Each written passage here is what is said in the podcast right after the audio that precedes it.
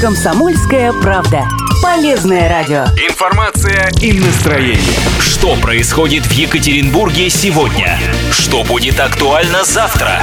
Слушайте, комментируйте, общайтесь с гостями и экспертами. Радио «Комсомольская правда». 92,3 FM. эм. Главное в городе.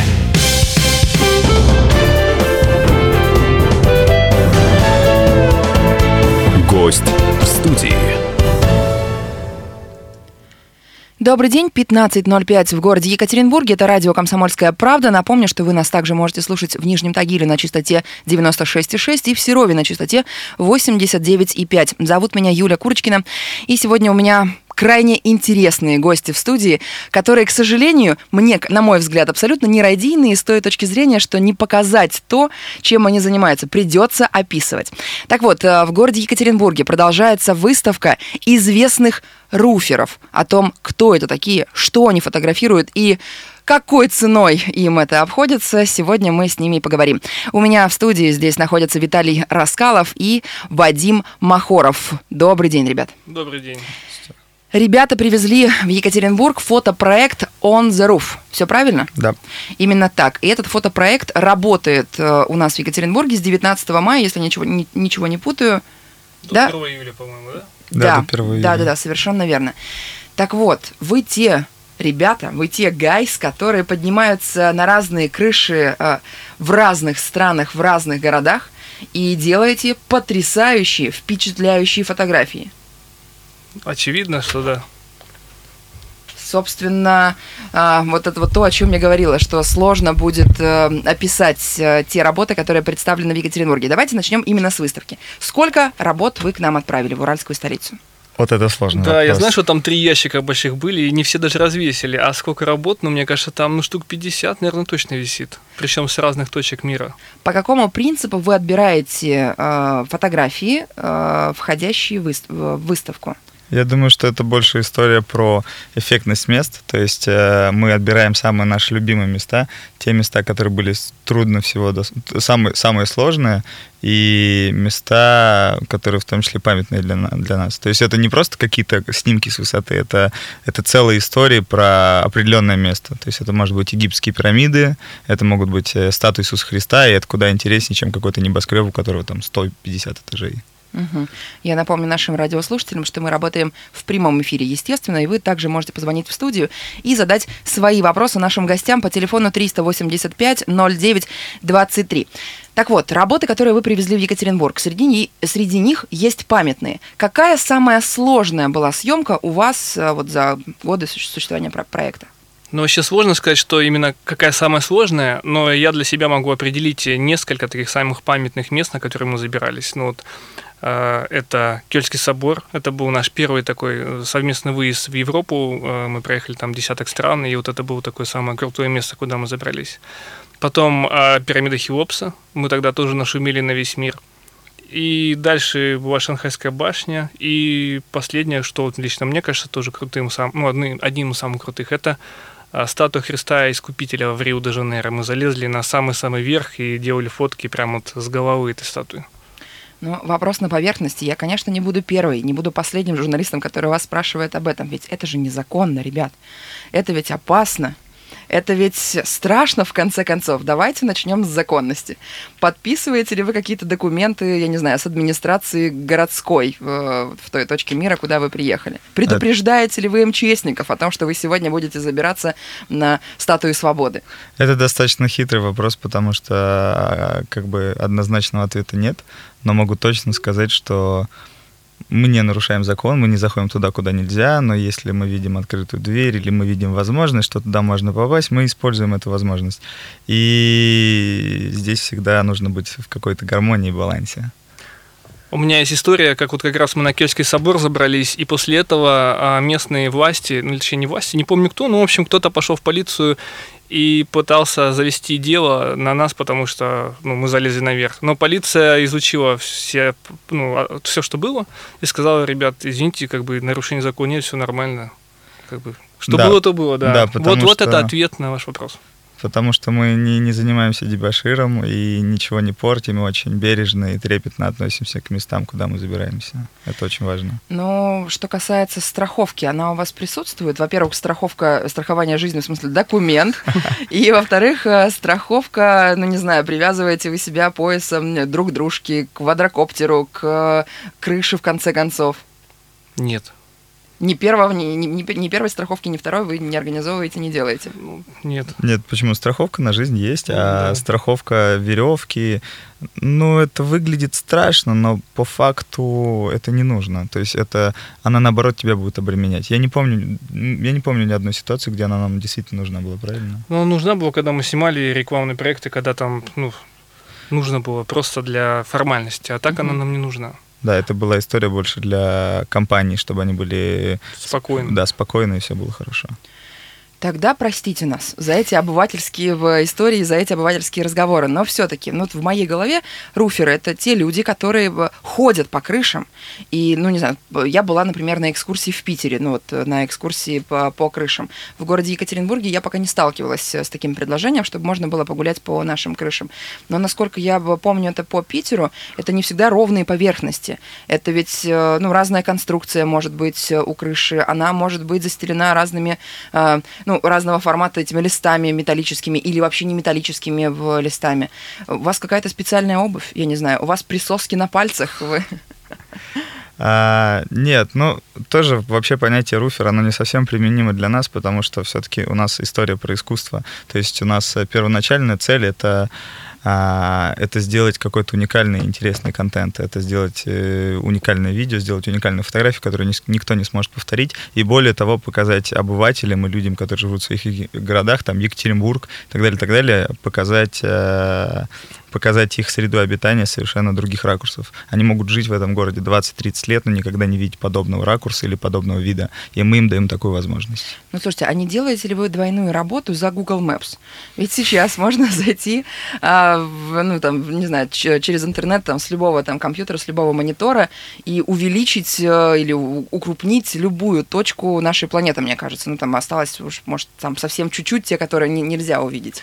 Не, ну смотрите, как мы уже раньше сказали, что наши фотографии это не о том, как все там как э, высоко или страшно, а это каждая фотография несет за собой историю. Во-первых, как мы туда пробирались, что это за объект, как, ну зачем мы это, это делали, какие у нас были препятствия ну, по пути. И на наших фотографиях не просто какой-то вид, ну такие тоже есть, конечно, но еще и человек, например, там на краю или еще где-то. То есть через фотографию можно почувствовать атмосферу места и почувствовать, будто ты сам там находишься. И именно это цепляет людей больше всего.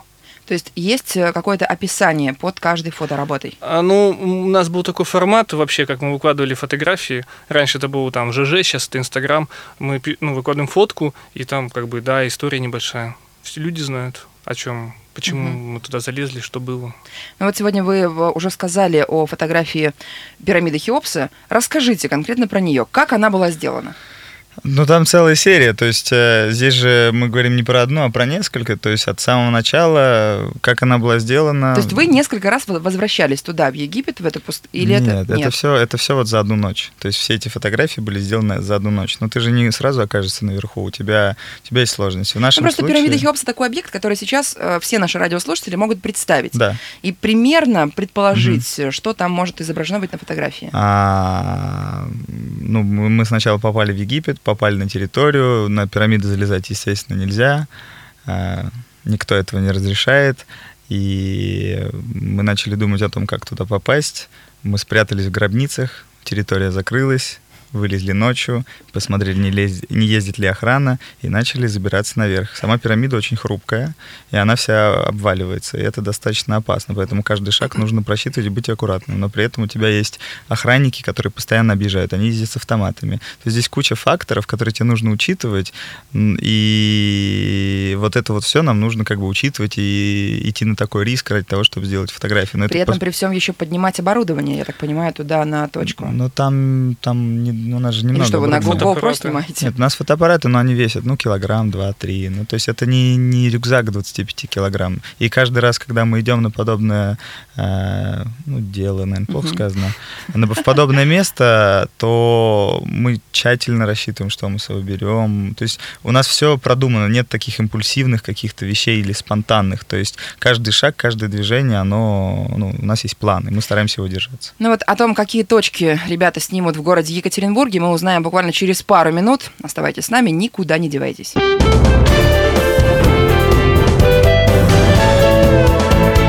Гость в студии. Добрый день. Эфир радио «Комсомольская правда» город Екатеринбург продолжается. Я напомню, что вы всегда можете зайти на наш YouTube-канал или на сайт ural.kp.ru или просто kp.ru. Ну и можете позвонить к нам в студию по телефону 385-09-23, чтобы задать нашим гостям вопросы. А я напомню, что у нас в студии Виталий Раскалов и Вадим Махоров э, с фотопроектом. Они приехали в город Екатеринбург on the roof. Не будем называть их руферами, будем называть их деятелями искусства. А, Ребята представляют э, свои фотоработы в городе Екатеринбурге до 1 июля. Вы еще можете успеть посмотреть, увидеть своими глазами в Екатеринбургской галерее современного искусства. Но вот обещала я нашим радиослушателям, что мы поговорим об объектах, которые находятся в городе Екатеринбурге. Для начала, откуда вы сами родом? Вы не наши, не местные, не уральцы. Нет, я вот, например, из Сибири, из Новосибирска. Э, Я из Украины, но Мгм. живу долгое время в Москве.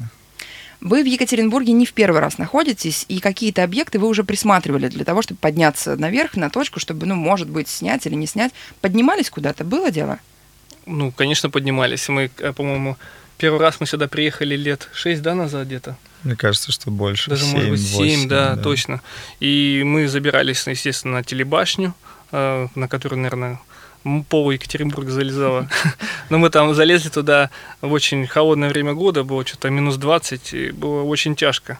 Ну и просто местные высотки тоже все в свое время облазили. Да, когда Антей строился, вот эти вот все небоскребы, которые сейчас завершены, вот по ним... Даже из забавных мест мы на цирк залезали, непонятно. О, да зачем. вы ну что? да, прикольная арка, лестницу поставили, по лестнице поднялись. Там же слонов было слышно, орали там. Да-да-да. Это я точно помню. Слушайте, я думаю, что сейчас также наши радиослушатели, как и я, изумлены. Где же охрана? Сп- Где спала же милиция? Где же вот эти люди, которые должны блюсти наш э, закон и порядок? Зачем? Солдат спит, С- да. Слонов охранять? Охранять, ну, возможно. Нет, ну это никаких проблем с этим не было. Единственное, что охраняли, это телебашню всегда. Ну, в Стеребашне, не знаю, следили вы за этой историей или нет, но у нас здесь э, Екатеринбург раз- разделился буквально на два фронта. Одни были за то, чтобы ее снести, вторая половина были против. И были ребята, которые поднялись э, в день а, сноса башни наверх, устроили такую своеобразную забастовку. Но было очень холодно, еще лежал снег э, в городе Екатеринбурге. Они просидели там несколько часов. Сейчас боюсь ошибиться, но что-то они, то есть рано, они, они еще ночью забрались до начала работ э, по сносу этой башни.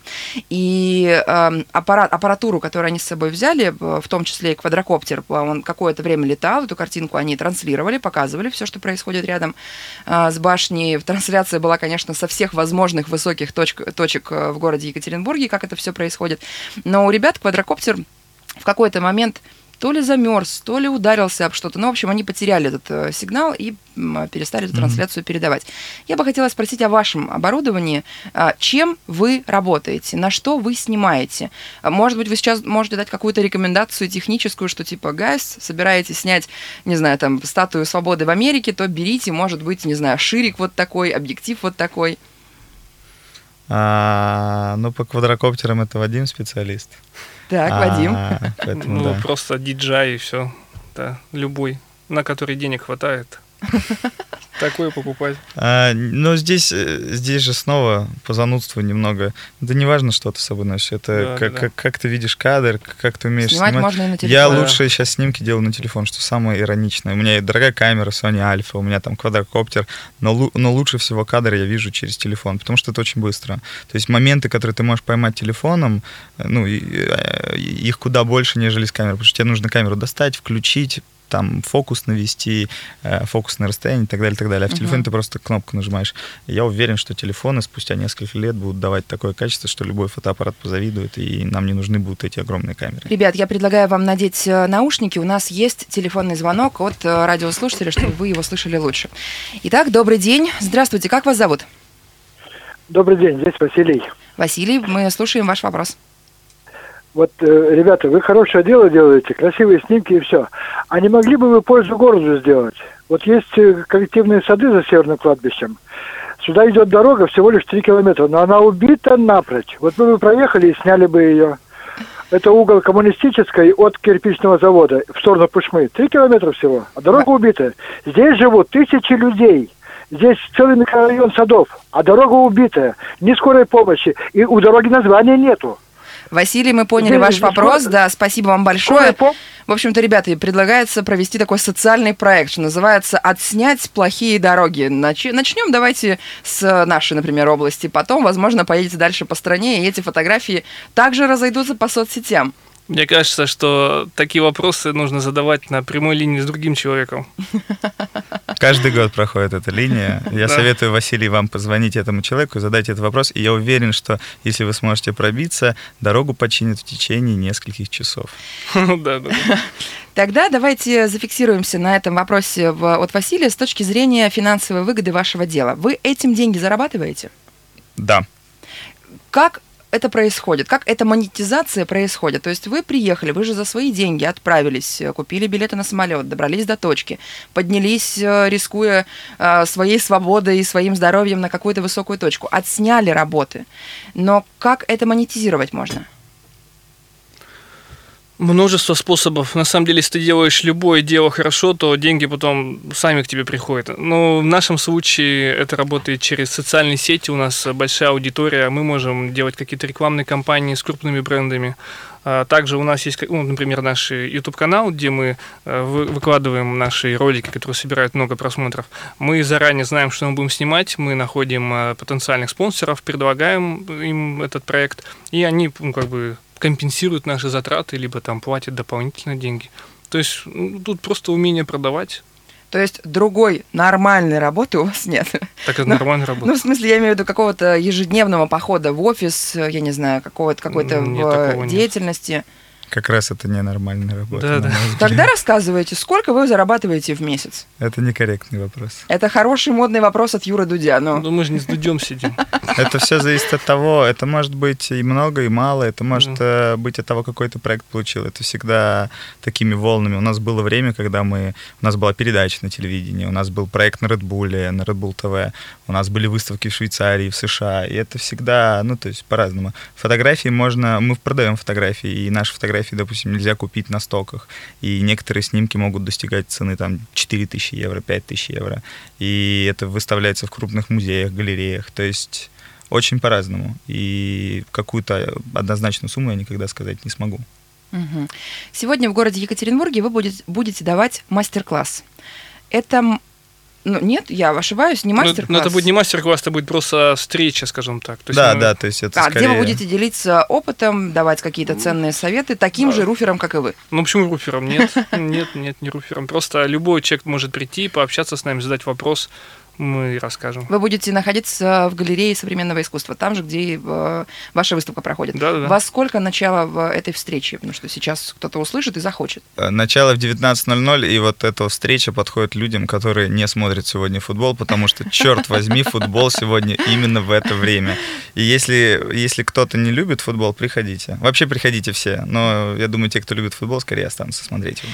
А, сейчас, э, ну вот я тоже веду как-то с горем пополам какой-то Инстаграм, какой-то Фейсбук, какой-то контакт, а, но очень много предложений о том, как научиться делать красивые фотографии, ну, даже вот на телефон, я не знаю, что там они изучают, фильтры какие использовать, как точку съемки а, выбирать. Вы можете давать такие мастер-классы? Вы можете делиться секретами об этом? Вы знаете об этом что-то?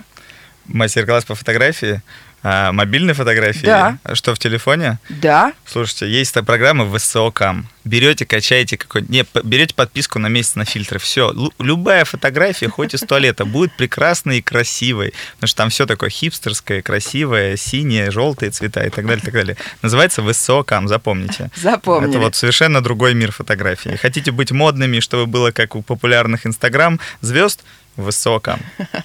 Но давайте вернемся все-таки к выставке, которая работает в городе Екатеринбурге, где представлены три коробки ваших работ. Я напомню, большие ящики-то. Да, нормальные. Это в разные форматы фотографии? Не, или- почему они все одинакового формата? Я, кстати, не помню, какой размер, но не маленькие. Большие, что можно разглядеть все Конечно, детали да. Конечно. сверху. Ну вот э, мировая известность э, к вам пришла после акции в китайском Шанхае в 2014 году. А, нашумевшая для журналистов, на мой взгляд, но, может быть, не все радиослушатели с этим столкнулись. Расскажите, что там произошло и как вы вообще проснулись на следующий день? Действительно мировая известность нахлынула на вас? Там э, на следующий день такой вопрос, да, конечно. Мы проснулись не от мировой известности, а у нас был такой страх, а выйдем ли мы из Китая, на самом деле, потому что мир уже начал э, потихоньку разгонять эту историю, а мы еще находились в Китае и боялись, что нас там не выпустят и куда-нибудь, не знаю, отправят. А, но Вообще, да, за вас было интересно, и были э, перед этим небольшие такие риски, что это Китай, мы не знали, как вообще там люди живут, ну какая там, какой там устрой, законы и все такое. Но оказалось все очень просто. Э, мы забрались туда в, в э, в китайский Новый год, когда вся страна отдыхала, и даже, мне кажется, охранники это, собственно, по сторонам не смотрели. Забрались наверх, это была ночь, и когда вы- ну, был рассвет, весь город был под облаками, и торчала только пара небоскребов и вот эта вот телебашня. И нам пришлось там спать до обеда, ждать, пока не разойдутся облака. И только, только в обед мы смогли поснимать и вот это видео, которое собрало уже 67 почти миллионов просмотров. И благополучно спуститься и остаться незамеченными.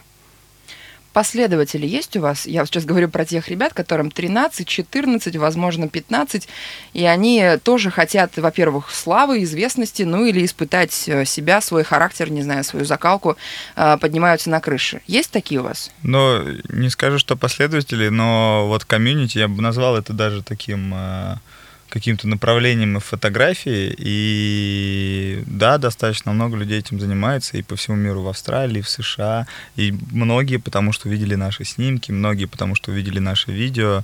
Как бы мы это достаточно сильно популяризировали, потому что когда а, мы начали этим заниматься, об этом никто не знал, и комьюнити в той же России было там ну, человек 50, а сейчас же, ну, это тысячи людей. Но это все на сильный спад пошло. То есть был пик, и то есть до- до- он дошел до того, что э, Red Bull делал об этом передачи, что это вышло на федеральное телевидение в России, то есть кино снималось и так далее, и так далее. Был пик, и все, и это все, тенденция пошла на спад, это вполне нормальное явление. Мгм. То есть людей становится меньше и меньше, потому что появились дроны, э, снимки стали менее ценные и так далее. То есть они, они как бы есть ценные, но многие люди, которые это делали, они просто там фотографировали виды.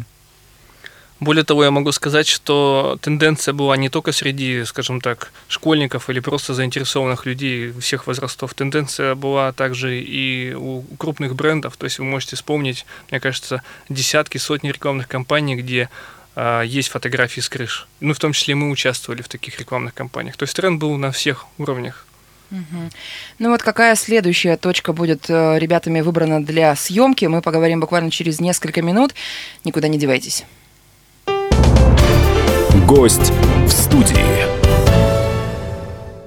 Это радио «Комсомольская правда», город Екатеринбург. Зовут меня Юля Курочкина. Сегодня у меня в гостях прекрасные талантливые ребята, художники, не побоюсь этого слова, Виталий Раскалов и Вадим Махоров. Они находятся в уральской столице со своим фотопроектом «On the Roof», который вы можете увидеть уже сегодня в Екатеринбургской галерее современного искусства. И не только сегодня, в принципе, до 1 июля работы ребят а, сделаны с разных высотных точек э, мира. В общем-то, эти работы представлены сейчас в уральской столице. Давайте поговорим о том, как вы выбираете объекты для съемки. С чего начинается планирование?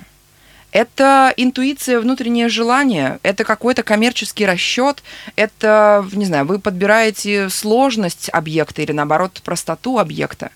Да, нет, иног- иногда это бывает так, о, давай залезем на Иисуса, давай, и мы начинаем думать, как залезть на Иисуса. Бывает очень, очень просто, то есть вот есть место, и мы такие, да, это место с невероятной историей. Вот, например, мы с Вадимом очень долгое время хотели залезть на МГУ, Да, главное да, да. здание МГУ в Да, у Москве. них ведь э, шпиль такой Шпиль, высокий. Со звездой. звезда, потрясающее место и с очень крутой историей. То, кто строил это здание, какими силами. Даже есть легенды, что якобы оттуда несколько заключенных спрыгнули, на, при- приделались фанелу к рукам и улетели. Мгм. И долетели до Лужников. И когда Сталин об этом узнал, он их помиловал. Ну, это чушь, конечно, но в любом случае. И вот эти всякие детали дают месту невероятную силу, и оно становится очень интересным. Мы туда пять раз пытались попасть, и попали только на пятый.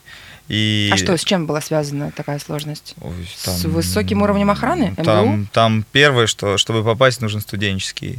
То есть ты должен быть студентом. Это первое. А вам, первое как мы видим, 48 лет, конечно, вы под студентов не подходите. Ну, там есть охрана и так далее, и так далее. То есть там достаточно много факторов, которые, которые усложняют тебе задачу, и мы были первыми людьми, кто туда попал нелегально спустя много лет, потому что до этого студенты ходили, а потом туда поставили достаточно серьезную охрану, и ну вот, для нас это место было очень таким вот знаковым, потому что я помню, когда мы забрались, для нас это было окончанием вот всего, что мы делаем в России, переходом на какой-то новый уровень. Мы тогда задумались о том, что в России у нас нет уже, вот мы не хотим Потолок, лезть. уперлись. Да, это полный потолок. И надо ехать в другие города. И так мы начали думать о пирамиде Хеопса, о статуе Иисуса Христа, о Кёльнском соборе, о Саграде Фамилии, Шанхайской башне, куча-куча других мест. Какой объект будет следующим? Или это секрет, нельзя рассказывать? Сложный вопрос на самом деле, потому что мы я могу говорить только о тех объектах, которые были, потому что которые будут, это скорее не объекты уже, а страны, города, интересные места, потому что мы уже давно специально не лезем куда-то. Ну, ну, то есть мы выбираем уже не какие-то локальные небоскребы, а мы уже путешествуем. То Мгм. есть э, в какой-то мере наш проект уже как бы завершен, но он не закончен. То есть мы еще можем что-то делать, но он как бы уже цельный. Вот, как бы то, что тенденция пошла на спад, мы говорили, в нашем случае мы тоже уже занимаемся какими-то другими смежными вещами, но все-таки это уже немножко другие вещи. Но на сегодняшний день вы лучшие в мире. Ну, Конкурентов, э, которые бы ну, составили бы вам такую борьбу, нет. Скорее, можно сказать, мы единственные.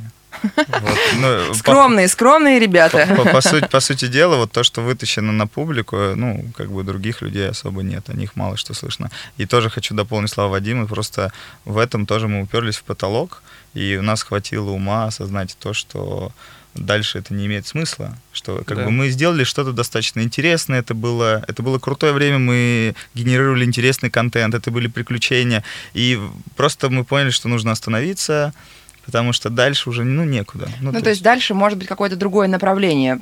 С- Конечно, С трансформ- другой точки съемка будет. это изнутри, может быть что, это может быть уже не фотография, что Да, угодно. да. Ну, знаете, вот есть Алан Робер, так же, да, вроде его зовут? Да, да, да. Так он уже, сколько, не знаю, там, 10, 20, 30 лет лазит и все одно и то же делает. Сначала он был на пике популярности, а сейчас про него уже, собственно, никто не знает. А если кто-то... Кто, если он куда-то и лезет, то, ну, как-то Он странно про- это продолжает делать одно и то же самое дело, нам это не особо интересно, и мы понимаем то, что это было здорово. Но как бы есть куча других вариантов развития, можно заниматься не только фотографией, чем угодно. Да, Ну, хоть- то есть вы не зависаете, не залипаете, вы держите руку на пульсе и понимаете, что как бы с Конечно. этим уже как бы, ну все, уже наелись, проект полный, и вот дополнить особо в нечем. Тогда расскажите нам, простым обывателям, которые не поднимаются на высокие крыши, которые не делают эти фотографии, как отличить ам, ну, фотографию, которая будет э, такого высокого уровня, ну, уровня прям искусства, от э, работы простой.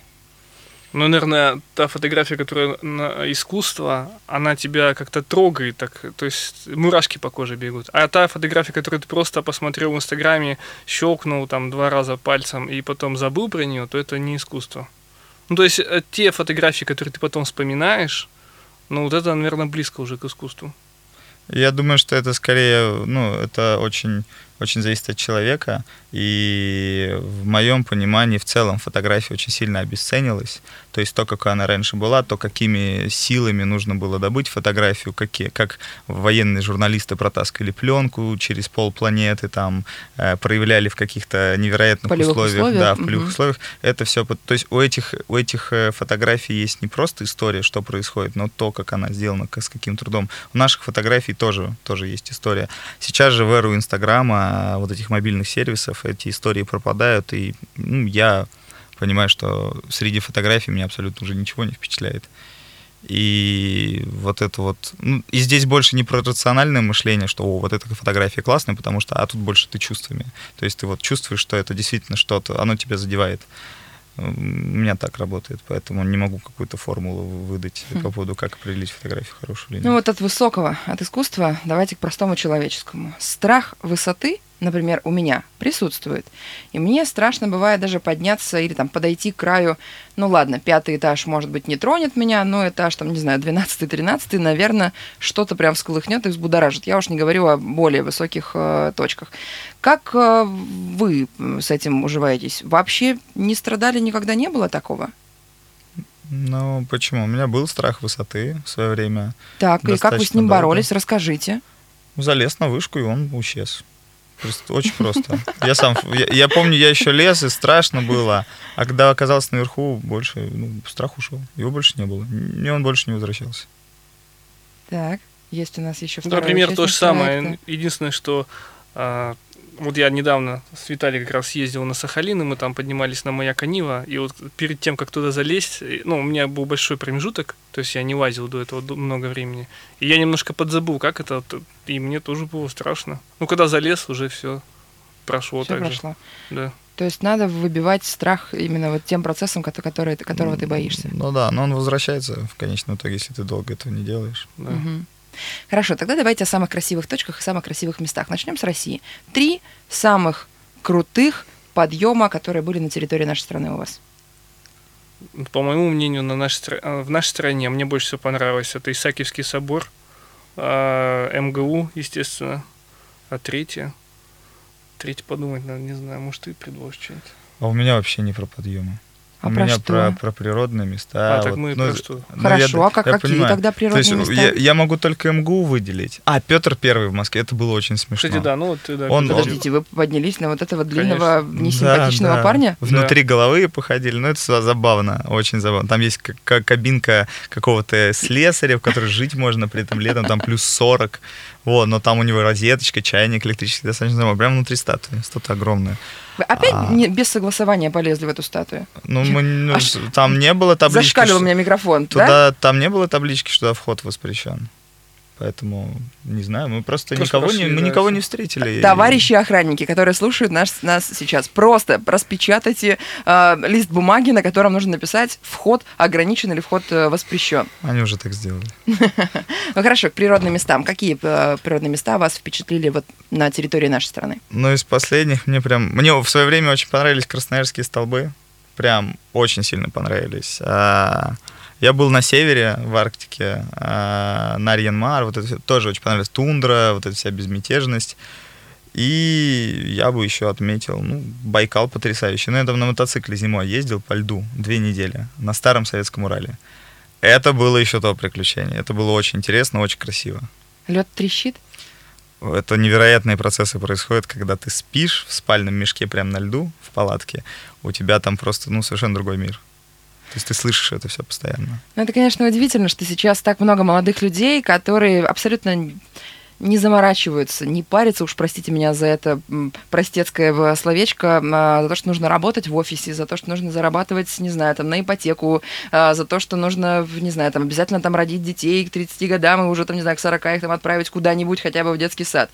То есть вы действительно такие вольные, свободные художники. Это сейчас вопрос к вам вот не больше как к, к, э, людям, которые делают такие произведения искусства, но вот чтобы дать какую-то рекомендацию вот тем, кто сейчас нас слушает. Может быть, родители каких-то таких же свободных э, детей, ребят смотрят. Ну ладно, это не дети, вы взрослые люди, я понимаю. Но, но таких же ребят э, родители нас э, слушают и задумываются. Может быть, конфликт поколений вы прямо сейчас сможете снять. Что делать? Можно ли жить так свободно? Мне кажется, нужно просто заниматься тем, что тебе нравится, и, и это будет у тебя получаться лучше всего, и это тебе принесет больший успех. Чем какая-то нелюбимая сложная да, работа. конечно. Ну, вот это все там делать, потому что надо, потому что так придумало общество, это, ну, как бы странно. Потому что если ты начинаешь это делать, потом и сидишь пять дней в неделю в офисе и говоришь, о, я бы тоже хотел, ну, типа, ну, мне там вот... у Быть меня в спальнике на Байкале. Да, у Ну. меня якорь там один, второй, третий, и денег нет. Ну, это все проблема, на самом деле, как раз-таки выбора твоего, который ты сделал когда-то давно. А просто нужно заниматься тем, что нравится, и это будет лучше всего. Аналогично, за исключением того, что я мог еще добавить, что есть обстоятельства, которые людям мешают, есть много вещей, которые очень мешают. И ну, в нашем случае нам в каком-то смысле повезло. Я это всегда признавал и честно об этом говорю, что выборы, которые мы сделали, осознанно или неосознанно, они привели к этому, и это в том числе везение, конечно. В прямом эфире «Комсомольской правды» были счастливчики, художники, руферы. Виталий Раскалов и Вадим Махоров сегодня они находятся в городе Екатеринбурге. Я напомню, что в Екатеринбургской галерее современного искусства до 1 июля продолжается их выставка абсолютно сумасшедших, э, потрясающих фоторабот. Э, вы можете уже сегодня прийти посмотреть или сегодня в 7 вечера вместо футбола прийти и познакомиться с ребятами, сфотографироваться в конце концов с ними, залайкать их Инстаграм, да?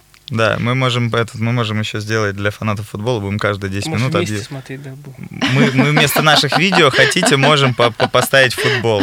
То есть, кто сегодня не попадет в фан-зону, милости просим в галерею современного искусства. Трансляция там тоже будет организована. Ну что ж, это радио «Комсомольская правда», город Екатеринбург. Э, Я напомню, меня зовут Юлия Курочкина. Обязательно услышимся совсем скоро. Гость в студии.